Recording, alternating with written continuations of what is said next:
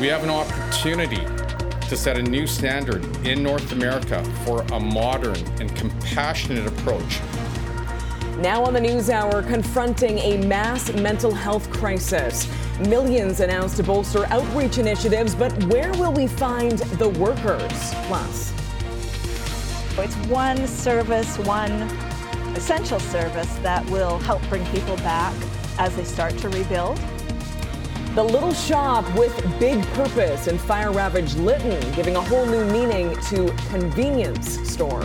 And he would like to return his t shirt after 42 years because obviously it was of poor quality as it uh, has deteriorated over time. No kidding. Return a long overdue. The seriously vintage varsity t shirt that traveled the world and time before it was finally exchanged. You're watching Global BC. This is Global News Hour at 6.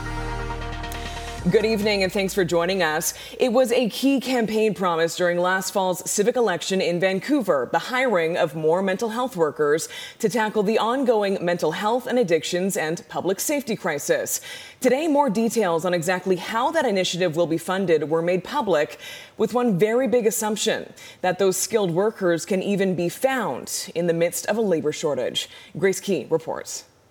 We have an opportunity to set a new standard in North America for a modern and compassionate approach towards addressing the complex and often interlinked challenges uh, regarding public safety and mental health. The City of Vancouver has announced its plans on awarding Vancouver Coastal Health with a $2.8 million grant.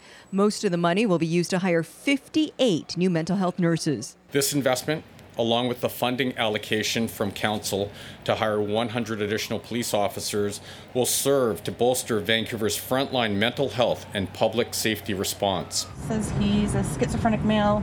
The money will be used to pair a police officer with a nurse in response to a mental health crisis, establish non police de escalation services for non critical situations, and strengthen Indigenous services. And these programs that have been developed over the last 45 years are leading edge programs. They've been recognized throughout North America, but today we're going to make those programs stronger and even better and more expansive. As soon as the funding is approved, Vancouver Coastal Health will start with recruitment, expected to take two to three months, with services anticipated by the end of the year. Uh, we have been successful in recruiting nurses and other mental health workers who are passionate about working in the downtown east side and inner city and our team believes we can do that for this program as well. The announcement was made with the city, province, coastal health, and police standing together, all stressing the importance of partnership. For Vancouver, they've identified an opportunity where they can step up and support the efforts that the province is rolling out province wide across Vancouver region. And I want to recognize that the mayor has done that uh, and, uh, and made that commitment, found that opportunity, and is delivering for Vancouverites. Uh, it's not an either or. Uh, it's all of us working together, and I think that's what today's announcement is really all about. Recommendations for the grant go before City Council on February 14th. In future years, the city's annual grant to coastal health will grow to $8 million. Money may be used for more preventative and proactive services. Grace Ke, Global News. It is a big week ahead in the world of politics. Premier David Eby also focused on tomorrow's throne speech in Victoria, his first since taking office as premier. Our Keith Baldrey joins us now with more on this from Victoria. Keith, what can we expect from that speech tomorrow? Yeah, I'll go out on a limb, Sarah, and say that it's probably going to be a fairly vague document because that's what throne speeches are. They're not very detailed, not a lot of concrete information in, the, in them, more inspirational documents. Tomorrow's all about pomp and ceremony and everyone getting together to kick off the spring election, uh, spring uh, session at the legislature. Uh, so it's going to be a pretty lively day starting at uh, 2 o'clock with Janet Austin, you see here last year, reading the speech from the throne. But again, David Eby has his priorities, and they will be reflected in tomorrow's speech. For example, you expect to hear a lot about improving health care, public safety, housing and affordability, and guaranteeing a strong and clean economy. Those are his sort of favorite food groups, his hot button issues. That's what he's been spending all his time on when it comes to priorities. So we expect to see some more information how he's going to accomplish some of the tasks he's laid out here on some of these priority issues. It all begins at 2 o'clock. Okay, and all that said, there will be a very notable absence. The premier himself will not be in attendance for his own government's throne speech. He'll be in a different province, Keith. Yeah, first time I've, I've covered more than 30 throne speeches. I can't remember a premier ever missing a throne speech, Dave. But David Eby, I think, can argue he's going to someplace more important, quite frankly. That's to Ottawa to meet with his fellow premiers and Prime Minister Justin Trudeau to talk about coming up with a new funding model when it comes to healthcare. So billions of dollars are at stake. A lot of details in Ottawa, not a lot of details tomorrow here in the throne speech. David Eby walking us through what he wants to see done in Ottawa on Tuesday.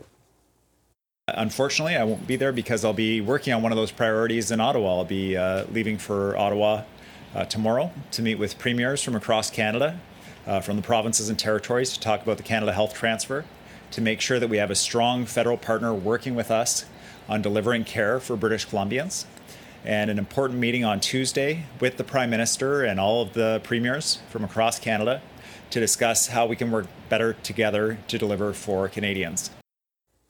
So Premier Eby will uh, literally be in the air when the speech is being read. Again, we'll be carrying this live on BC One starting at two, a little after 2 o'clock to hear from Lieutenant Governor Janet Austin. It usually goes about 30 minutes, 45 minutes, and I'll be on afterwards, of course, with some analysis.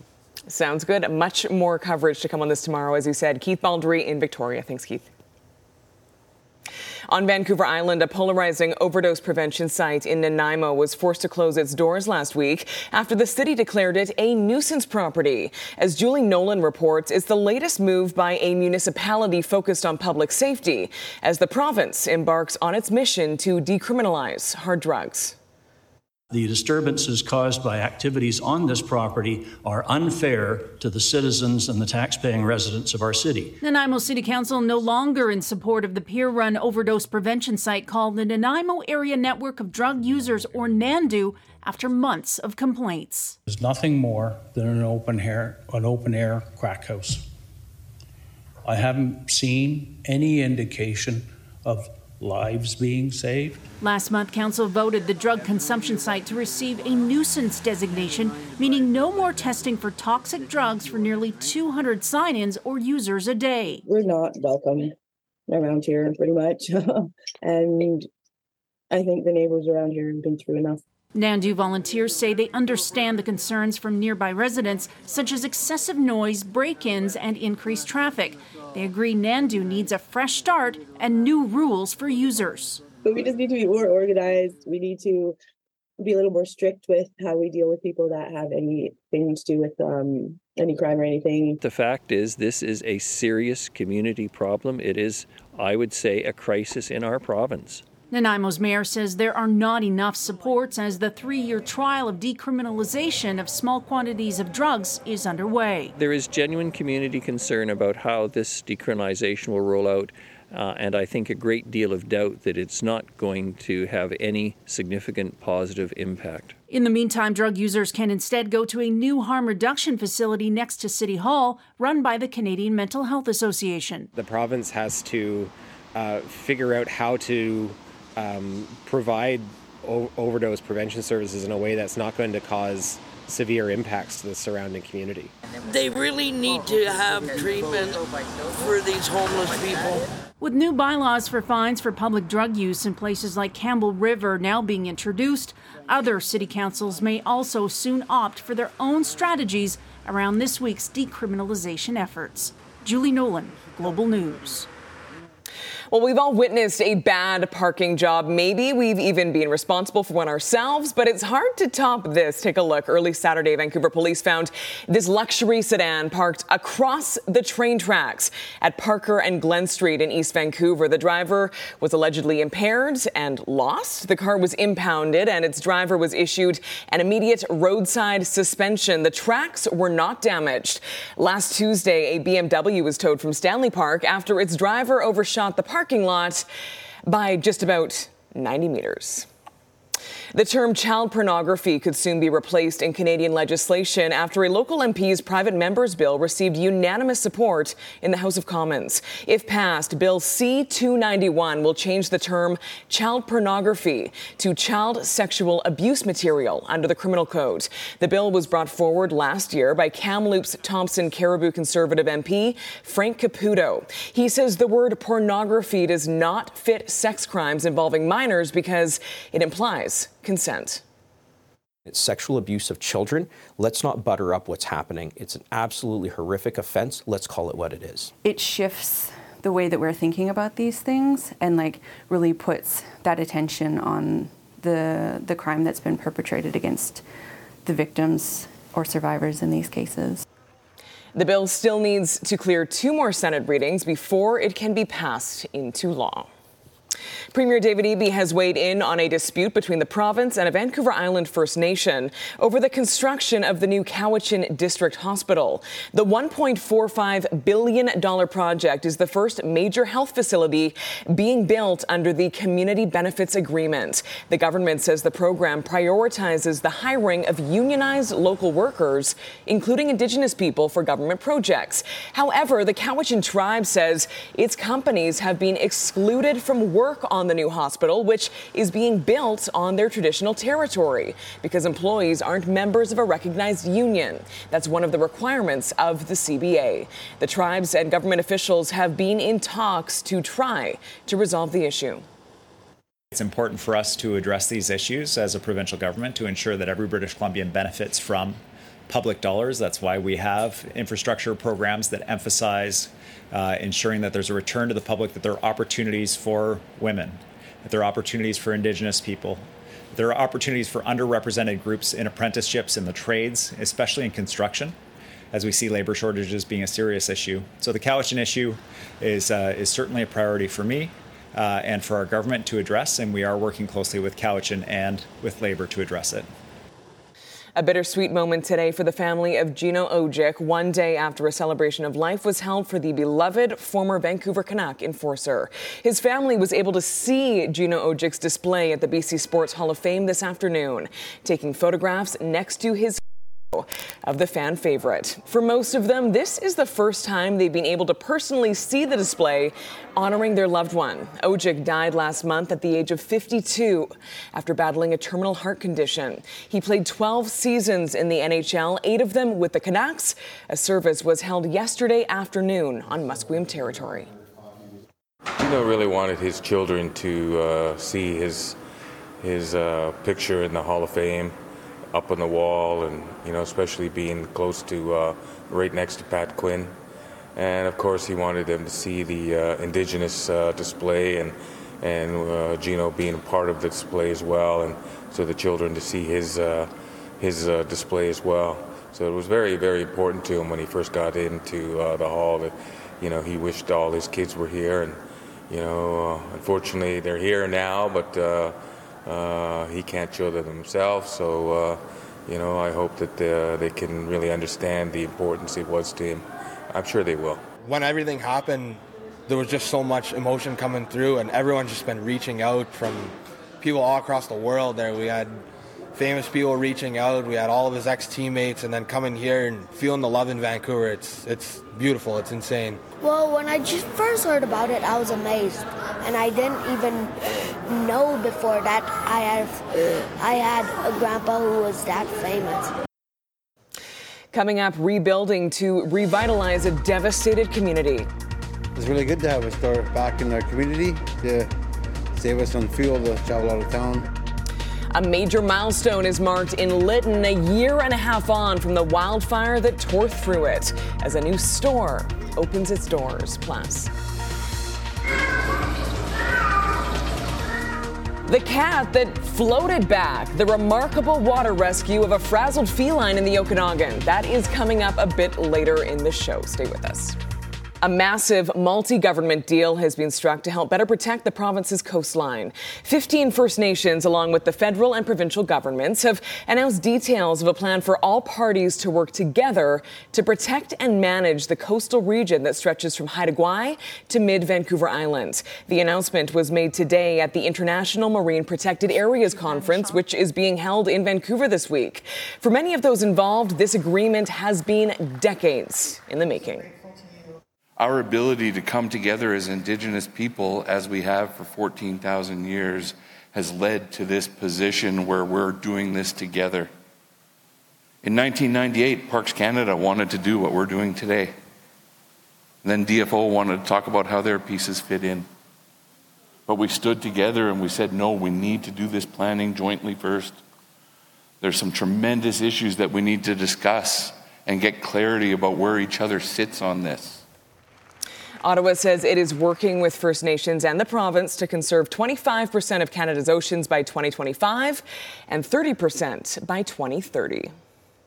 It has been more than a year and a half since fire devastated the village of Lytton and the neighboring Lytton First Nation. While the rebuild process has been very slow, locals are hoping a new grocery store is one step towards recovery and the return of a sense of community. Kristen Robinson explains. For the first time in 19 months, Lytton residents can buy groceries at home. Thank you. Have a nice day. Yeah, you too. Produce, meat, dairy, and snacks all available at the Lytton First Nation Community Store. Yeah, it saves us traveling an hour. Which had customers tearing up when it opened in late January. Everybody just so joyful to have something to come to. Mostly happy. People are mostly glad to have a store back. Yeah, it's really good to have a store back in our community to save us on fuel to travel out of town. Built from refurbished containers, the First Nation says it's a temporary solution for locals, including many of their 800 members living on reserve who've been driving up to three hours for essentials. It's been a trial for a lot of the members to go through. The June 2021 fire devastated the village, killing two people and displacing hundreds. Scary. I didn't know what was going to happen at all. The province and feds have dedicated more than 135 million to relief, cleanup, and reconstruction. While some containers are being used as interim housing, Lytton's mayor says there's been no rebuilding. It's hoped this store is a sign of recovery. It's one service, one essential service that will help bring people back as they start to rebuild. Denise O'Connor has heard debris removal and soil remediation is coming to an end, but when is unclear. It's been extremely frustrating. We've been asking specifically for timelines and dates, um, but it's just not there. We're, ju- we're just not getting it. Depending on the speed of the rebuild, the store could remain stocked for two years. Sometimes uh, stuff moves as slow as a dinosaur, but uh, we're still here, we're resilient. Kristen Robinson, Global News. A Vancouver nonprofit is marking one year of helping Ukrainian refugees settle in the region.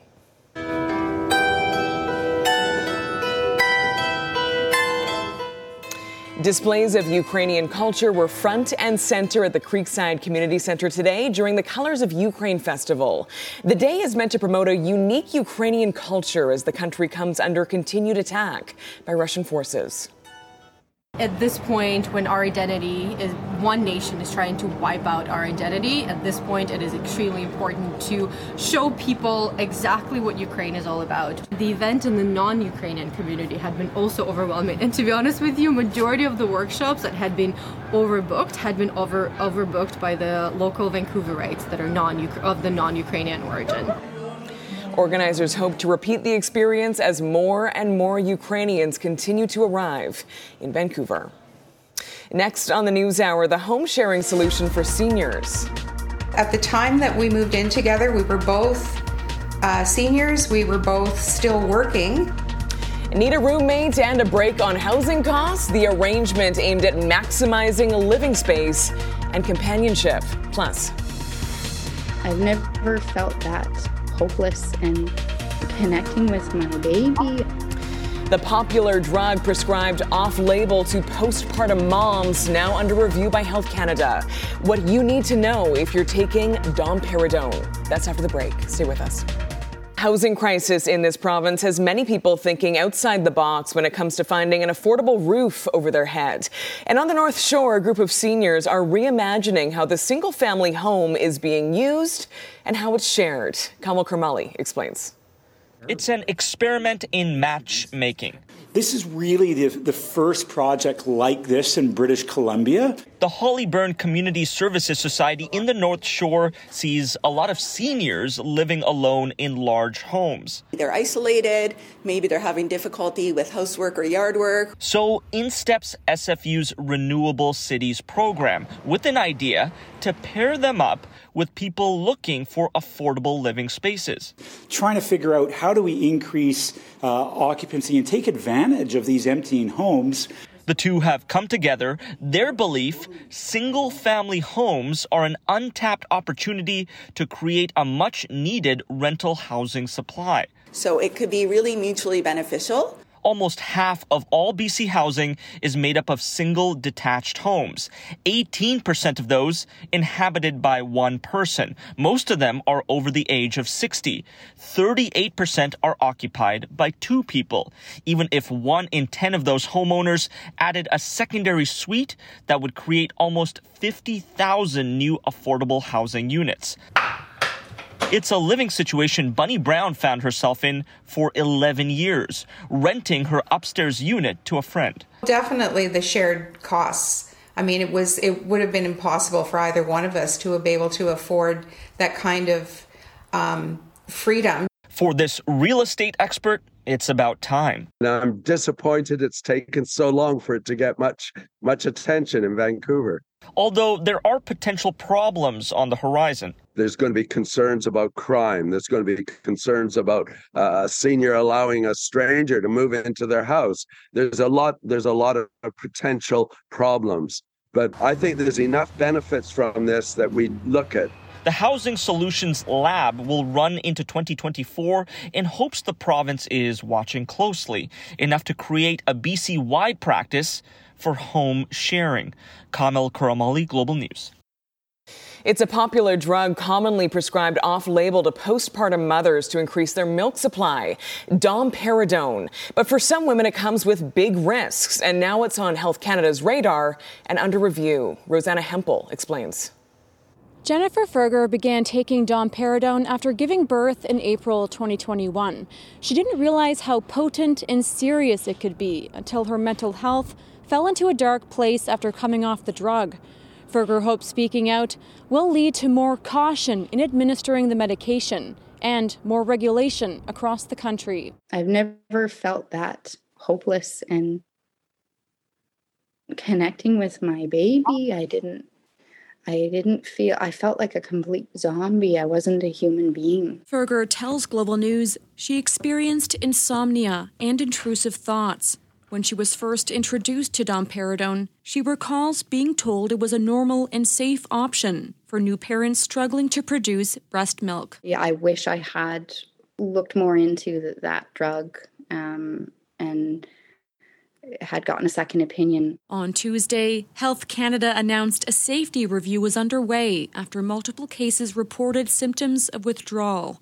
The agency approves domperidone prescriptions in treating gastrointestinal disorders, but says its use in boosting lactation isn't authorized in Canada, which experts say is controversial. A lot of people argue that this is a completely safe drug and is very effective, and that people are overstating all of the potential side effects and those are very very rare so i think it's it's good that health canada is doing the um, the safety review and hopefully we get some very clear recommendations or very clear at least analysis of the risks and benefits. We also spoke with a longtime Saskatchewan lactation consultant who says this conversation also highlights the lack of breastfeeding supports available to new parents across the country. They say options like consultants aren't always accessible or considered before resorting to prescription drugs. Rosanna Hempel, Global News. Coming up, the return request long, long overdue.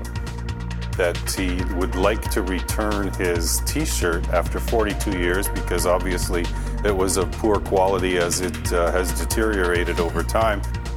The varsity t shirt that traveled the world and decades before it was finally exchanged, we will explain after the break. Stay with us.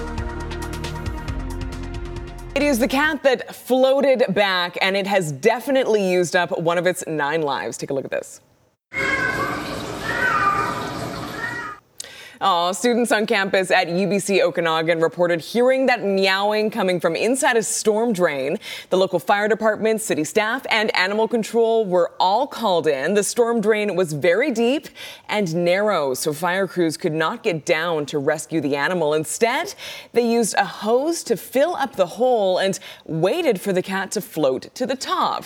It took about three hours, but the plan worked. The cat was not hurt, just mad and wet, and is now in the care of the SPCA, looking a bit shocked to be there. Okay. That's so creative. Such a good idea. Let it float up. Very smart. That is one wet cat. Yvonne Schalle is here with Look at Our Forecast. A lot of us can expect to be drenched this week as well. Yeah, they wouldn't have even. Coming. Yeah, they wouldn't have even need the hose because we've got enough yeah. rain that's going to fill that up for the cat to float. Thanks, Sarah, and good evening, everyone. Uh, rain has been on and off, spotty through the day today, but it is really going to intensify, and that's what we're tracking for both our Monday leading in towards Tuesday. We actually have an atmospheric river that'll be on deck. Spotty showers this evening, a bit of a drying trend. We can see that just along the west end, but this is what we're anticipating. This plume of moisture, atmospheric river, is going to take aim along coastal regions. We are going to see the heaviest rainfall Monday leading in towards our Tuesday. Get those umbrellas wet, ready as well as your wellies. Now, here's where the system is going to track. We'll see it along coastal areas. The heaviest rainfall both Monday and leading in towards our Tuesday, paired with windy conditions. And then we've got a nice break between systems will be on Wednesday before that unsettled condition pushes in once again with the next weather maker, and that'll be towards our Thursday. We're looking at anywhere between 20 and upwards of 30 millimeters for Monday, but taking us in towards our Tuesday, the areas of concern with the rainfall warning that's currently in effect is for Howe Sound, 15 up to 70 millimeters. These are rainfall amounts for both Monday and Tuesday and along the northern half of the province areas near Kitimat through Monday. So overnight through Monday could see up to 50 millimeters of rain. So we are going to see a significant amount of rain and the area of concern if you're traveling along the mountain passes will be the Pine Pass through the day tomorrow 5 and up to 10 centimeters. So check in with drivebc.ca for the latest road conditions. So coastal areas will see the heaviest rainfall with windy conditions in the morning. A few spots along the water could see those winds between 50 and up to 80 kilometers per hour. Bit of a transition for Prince George, wet snowfall changing over to rain. The southeastern corners of the province could still see a few wet flurries, drier for the Thompson Okanagan, and then all areas along the south coast and extending in towards the lower mainland. We'll be seeing that rainfall heavy at times. It'll be in waves. A few breaks will be in there, and then we'll anticipate a nice break on our Wednesday, even some sunshine in the mix, and a high up to six. Sarah? All right, Yvonne, thank you. The UBC bookstore received a very odd exchange request last month from a man in the United Kingdom who made a purchase there 42 years ago. In a handwritten letter, Mark Gibbs of Wales said he'd visited the store as part of the Cardiff College rugby tour in 1981 and purchased a yellow Thunderbirds t shirt, which he wore with pride over the years, including on trips to Greece and the United States. But Gibbs said he was very disappointed with the quality, claiming it had suffered much wear and tear. He requested a replacement t shirt, including the original as evidence, along with photos of him wearing it during better times. It, it was a complete, complete tongue in cheek, saying, "Look, frankly, this T-shirt was bought in 1981, and I'm not, I'm not satisfied with the product. You can see that it's shrunk. There's holes in it. It's discolored. There's even paint stains on it, and I expected better. It was just to, just to take the pee a little bit and have a little bit of fun." If we got the tone right, if we understood his sense of humor and and and realized what he was doing, uh, then I thought it was a great idea just to uh, reward him for his cheekiness. Steve was very very dry, and he said, having inspected the garment, I'm in full agreement with you, and really we should do better. 42 years perhaps slightly exceeded our returns policy, uh, but nonetheless. As you can see, Gibbs did receive his new t shirt, and he says it will also travel the world with him. The UBC bookstore has put the story on display, arranging Gibbs' torn shirt on a mannequin, along with photos and the letter in an exhibit titled Built to Last, a customer review 40 years in the making. That is cheeky but smart, and it's made all the better by his accent as well. I think it's vintage, vintage, and customer service. Like great customer service. Quite, yes, yeah. quite, quite, quite clever. Barry Deley, good to see you. Yeah, good to see you. Uh, Bo Horvat is mm-hmm. uh, still not played his first game as an Islander, but he got a little bit of a gift today: an eight-year uh, contract extension for sixty-six million dollars. So I guess they want Bo to stay. Something that uh, the Canucks weren't able to pull off. So we'll hear from Bo and Mathew Barzal, who's from Coquitlam. sounds like they're going to play together, so that could be a real dynamic duo. So that is all oh, cool. coming up. Yeah. That's a pretty good deal, 66 million bucks. Not bad for Bo, yeah. I mean, he was bad. only making five and a half million here in Vancouver mm-hmm. in U.S. dollars, and uh, you know, so he deserved a raise. But you know, uh, Bo is kind of like one of those guys, older soul, wants to stay somewhere. He doesn't want to jump around, right. so he's in there. Got right. it. Okay, thanks, Barry. Thanks, Yvonne. We'll see you both soon. Next on the News Hour, overqualified and underemployed. What message are we giving to the student? How might young people read that the systemic barriers standing in the way of black Canadians in the workforce, the growing calls for change. After the break. Recent census data looking into education levels and the workforce shows black Canadians are more likely than anyone else to be overqualified for their jobs. Kyle Benning reports. The Canadian economy has seen labor force issues as it's reemerged from the COVID 19 pandemic. But for Canada's black population, workforce problems are seen as systemic. Agape Gasessa learned it firsthand as a teen having to um, lean on community organizations and social services to be able to navigate and figure my way out in this country um, has been was a challenge. Black Canadians are the most overqualified racialized group when it comes to employment. That, according to 2021 census data recently released by Statistics Canada. The average overqualification rate is 11%, but for Black Canadians, it's 16%. Even when you put in all of the different controls and factors that tend to contribute to differences in jobs and in wages, it does not fully explain these kinds of disparities. Statistics Canada considers overqualification as people who have reached a bachelor's degree or higher from a post secondary institution but are working jobs that require a high school diploma. For other racialized groups like South Asians and Latin Americans, Stats Canada noted they had higher overqualification rates because of accreditation issues for degrees from international universities. But for Canada's black population, it didn't matter whether it was a recent immigrant or a settled Canadian, the rate of overqualification remained around 16%. Carl James is a York University professor who has researched education and heritage. He says a societal shift is needed so black graduates can reach their full potential. What message are we giving to the student? How might young people read that and, as, as, uh, as possible uh, to their detriment? These barriers are what convinced Gasessa to work at the CEE Center for Young Black Professionals in Toronto. But she says until that shift happens, the cycle will continue there's also this facade and this carrot dangled that says like we're inclusive we want to to do better and we um, you know we everyone is able to kind of meet their dreams here and that's just systemically not true Kyle Benning global news Coming up, the former Canucks captain signs a new deal, plus the octogenarians who will never be sidelined. My name is Robin Ross. I'm 80 years old. John Phillips, uh, 85. Ben Mason, and I'm 89 years old. Still dominating on skates in their senior years. Meet the hockey pros proving age really is just a number. That's coming up after sports. Stay with us. Global BC and 980 CKNW are proud sponsors of this year's Pink Shirt Day. We're celebrating our diversity and embracing our cultures and identities in more open and direct ways. Help lift each other up and support programs that encourage healthy self-esteem and compassion. Get your pink shirt at pinkshirtday.ca. Wear Red Day is a day to raise awareness about women's cardiovascular health. Celebrate the day with a free in person and live streamed event, a conversation with experts in women's heart and brain health. For Our BC, I'm Michael Newman.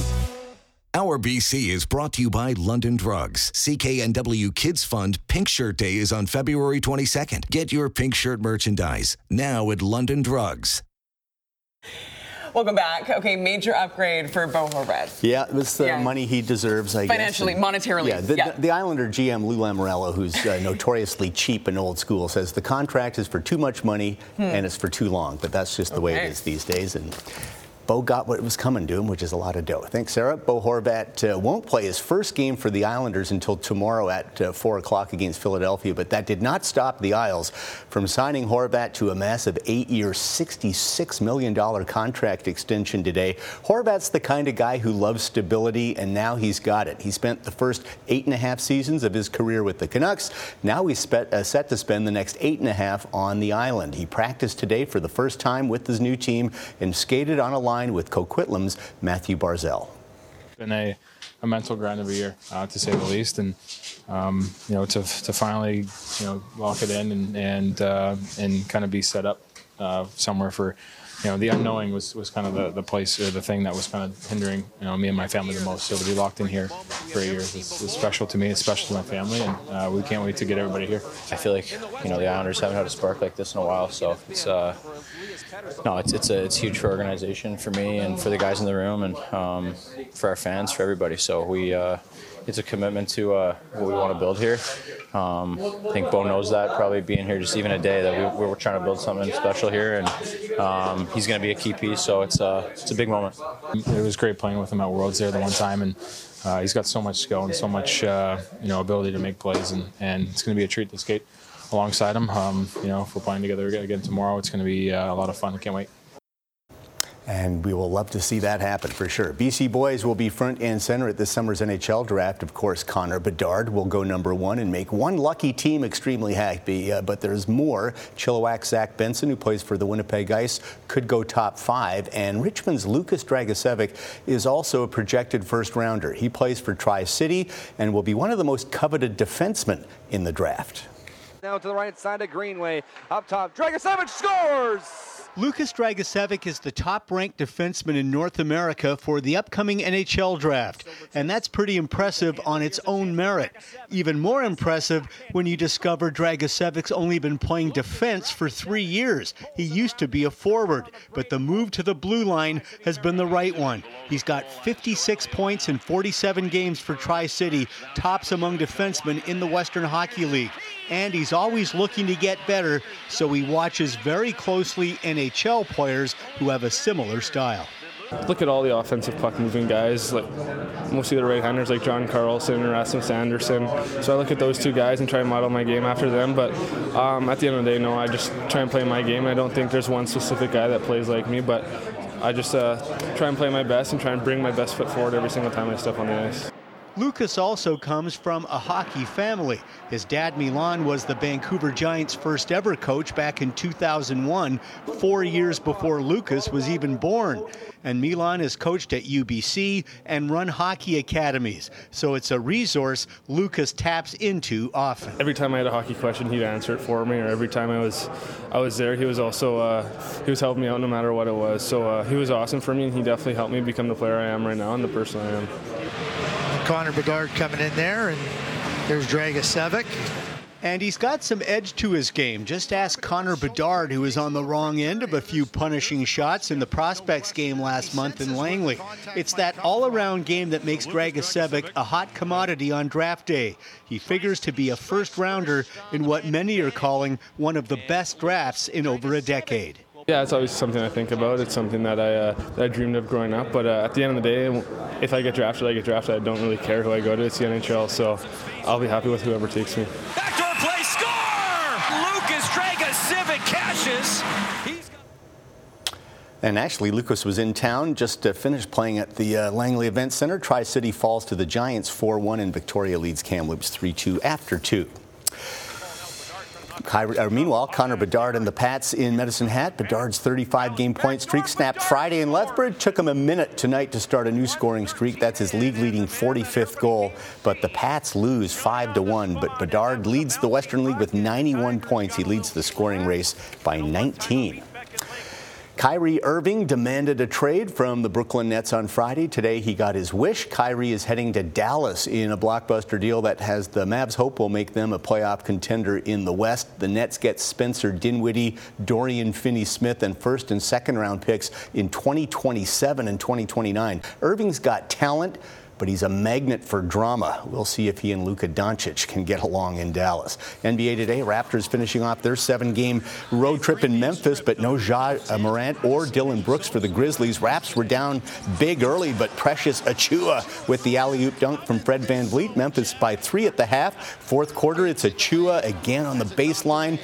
The Raptors bench also had a big day. Chris Boucher, 17. The Raptors bench scored 40. Now under 30 seconds to go. Raps down one, but Scottie Barnes hits the clutch shot. 13 fourth quarter points for Barnes. Toronto pulls it out 106-103. They go to four on three, uh, four and three on the seven-game trip, and they're now just a half game out of the playoffs. Long day at Pebble Beach, but uh, hey, not a bad place to have a long day. Had to finish off the third round this morning after nasty wind halted play Saturday. 2019 champ Nick Taylor of Abbotsford with the birdie at the first. Nick did complete his round today, posted minus eight, currently tied 21st. Another Canadian, Taylor Pendrith, makes a birdie from the fringe here. Pendrith had the best round of the day, 8 under 64, currently tied fifth at minus 12, three off the lead. But the leaders still have a long ways to go. Justin Rose eagled the sixth, and then at number seven rolls in the birdie to take the lead. He is at 15 under, but they had to halt play about an hour ago because of darkness. The leaders have about eight holes to go. They will restart tomorrow morning at 8 o'clock. English Premiership, Harry Kane and Tottenham hosting second place Man City. An historic day for Kane, 15th minute after the city turnover. Kane with one of his cool finishes, and this is his 267th goal for Spurs, making him the all time leader, passing Jimmy Greaves. That record stood for over 50 years, and it was also his 200th Premiership goal. Only two others have ever done that Wayne Rooney and Alan Shearer. It was also the game winner. Spurs win 1 0. They're now fifth, just a point behind fourth place Newcastle. And National Lacrosse League from Rogers Arena last night on wrestling night. Vancouver's own Bollywood boys providing the entertainment. Warriors uh, put up a good fight early. Nice solo effort here by Adam Charalambides. Beats the former Warrior goalkeeper Alex Bouquet. And then in the second quarter, Keegan Bal also with a brilliant solo effort, spins away, drives and scores. Vancouver led 6-5 at the half, but their offense really dried up in the second half. Coquitlam boy Robert Church with one of his two on the night for the Rush, and Saskatchewan win 14-8. The Warriors are 1 and 7, last in the West. And a week from tonight, you will have a Super Bowl champion. Oh, Chiefs and Eagles, and uh, right now the Eagles are two-point favorites, but it's going to be a close game. So still a week to wait for that. Exciting Sunday for Mhm. sure. Okay, sticking with the sports theme, coming up, meet the seniors on skates that prove age is just a number. Stay with us. This is BC with Jay Durrant is brought to you by JM Media. Visit jmmedia.ca. Well, age is just a number, and that is clearly the case for a group of octogenarians whose love of hockey will never be sidelined. Here's Jay Durrant with tonight's This is BC. My shoulder pads, 1973, Winnipeg Jets. 50 years with this gear, nothing but duct tape holding together Norm Beaudin's equipment. Do they still protect you? Oh yeah, especially when I run into these older guys, you know. My name is Robin Ross. I'm 80 years old. John Phillips, uh, 85. Lynn Mason, and I'm 89 years old. This one's for anyone who's ever heard someone say maybe it's time to give it up. For every player out there who's told to move on. For the guys in our group, it's basically what keeps them alive. It keeps them going, it keeps their blood pumping, it keeps their heart working. Which makes it high octane octogenarian hockey for this gang. Some great athletes showing that they can still play. Like John Phillips, who was a certified snowboard instructor up until last year after getting hooked on the sport in the 80s. There's no helmets, and uh, the equipment was terrible. And by noon, our brains were getting scrambled. And Lynn Mason, who once skipped BC at the Brier Canadian Curling Championship. He's a founding member of the Burnaby Winter Club. When I first started there, it was just a um, raspberry patch. From that field emerged a hockey factory. All you got to do is go to the club and see all the banners there. I don't think there's enough room anymore to, to put banners. Time has slowed their game, but at 81, Norm Beaudin can still fly. A star player with the WHA Winnipeg Jets. He lit it up alongside Bobby Hull in 73. When I gave him the puck, I knew where it was going, you know, in the net. Getting tired. Working as hard as ever, always ready to help his new teammates. When a couple guys fall, we need about four guys to pick them up, you know. We need some back checking. A little chirping on the ice. Old habits die hard amongst an ageless group that has no intention of giving up the game they love. Well, the first thing they say, you, you don't play hockey when you get old. Well, you don't get old if you play hockey. Jay Durrant, Global News. Okay, they are amazing. If you know a great story or something unique to BC that people need to know about, email your ideas to Jay at thisisbc at globalnews.ca. Talk about inspiring. They Holy still have the good hands, I see. Holy good smooth cow. moves. Veteran savvy. No kidding. And they look amazing too. Okay, before we go tonight, we've got some exciting news to share. The Global News baby boom continues. Our work family has grown once again with the arrival of beautiful baby Grace, seen here. She's the new daughter of our producer, Owen Monroe, and his partner, Leanna. Grace arrived this weekend at 7 pounds, 15 ounces. Congratulations, Owen and Leanna, and welcome to the world, adorable baby Grace. Wow, she is so cute. Owen is our morning show Mm. weekend producer as well. Congratulations. You'll have an announcement soon, right? In a few months. Barry's I want to make the announcement. I've already got dibs. Okay. Okay, quick weather before we go. Uh, heavy rain on the way uh, for both our Monday, Tuesday. Uh, we could see anywhere upwards of 30 millimeters for tomorrow. A bit of a break in between systems will be on our Wednesday. Get the umbrellas handy, wellies, gum boots, all that stuff for your Monday. You Back feel to like work. you repeat yourself a lot, Yvonne? Well, it depends. We're living in Vancouver, Yeah. so I enjoy it. It's to be expected. Okay, that's all for us this evening. Thanks for being with us. We'll see you right back here at 11 o'clock. Good night. Like, like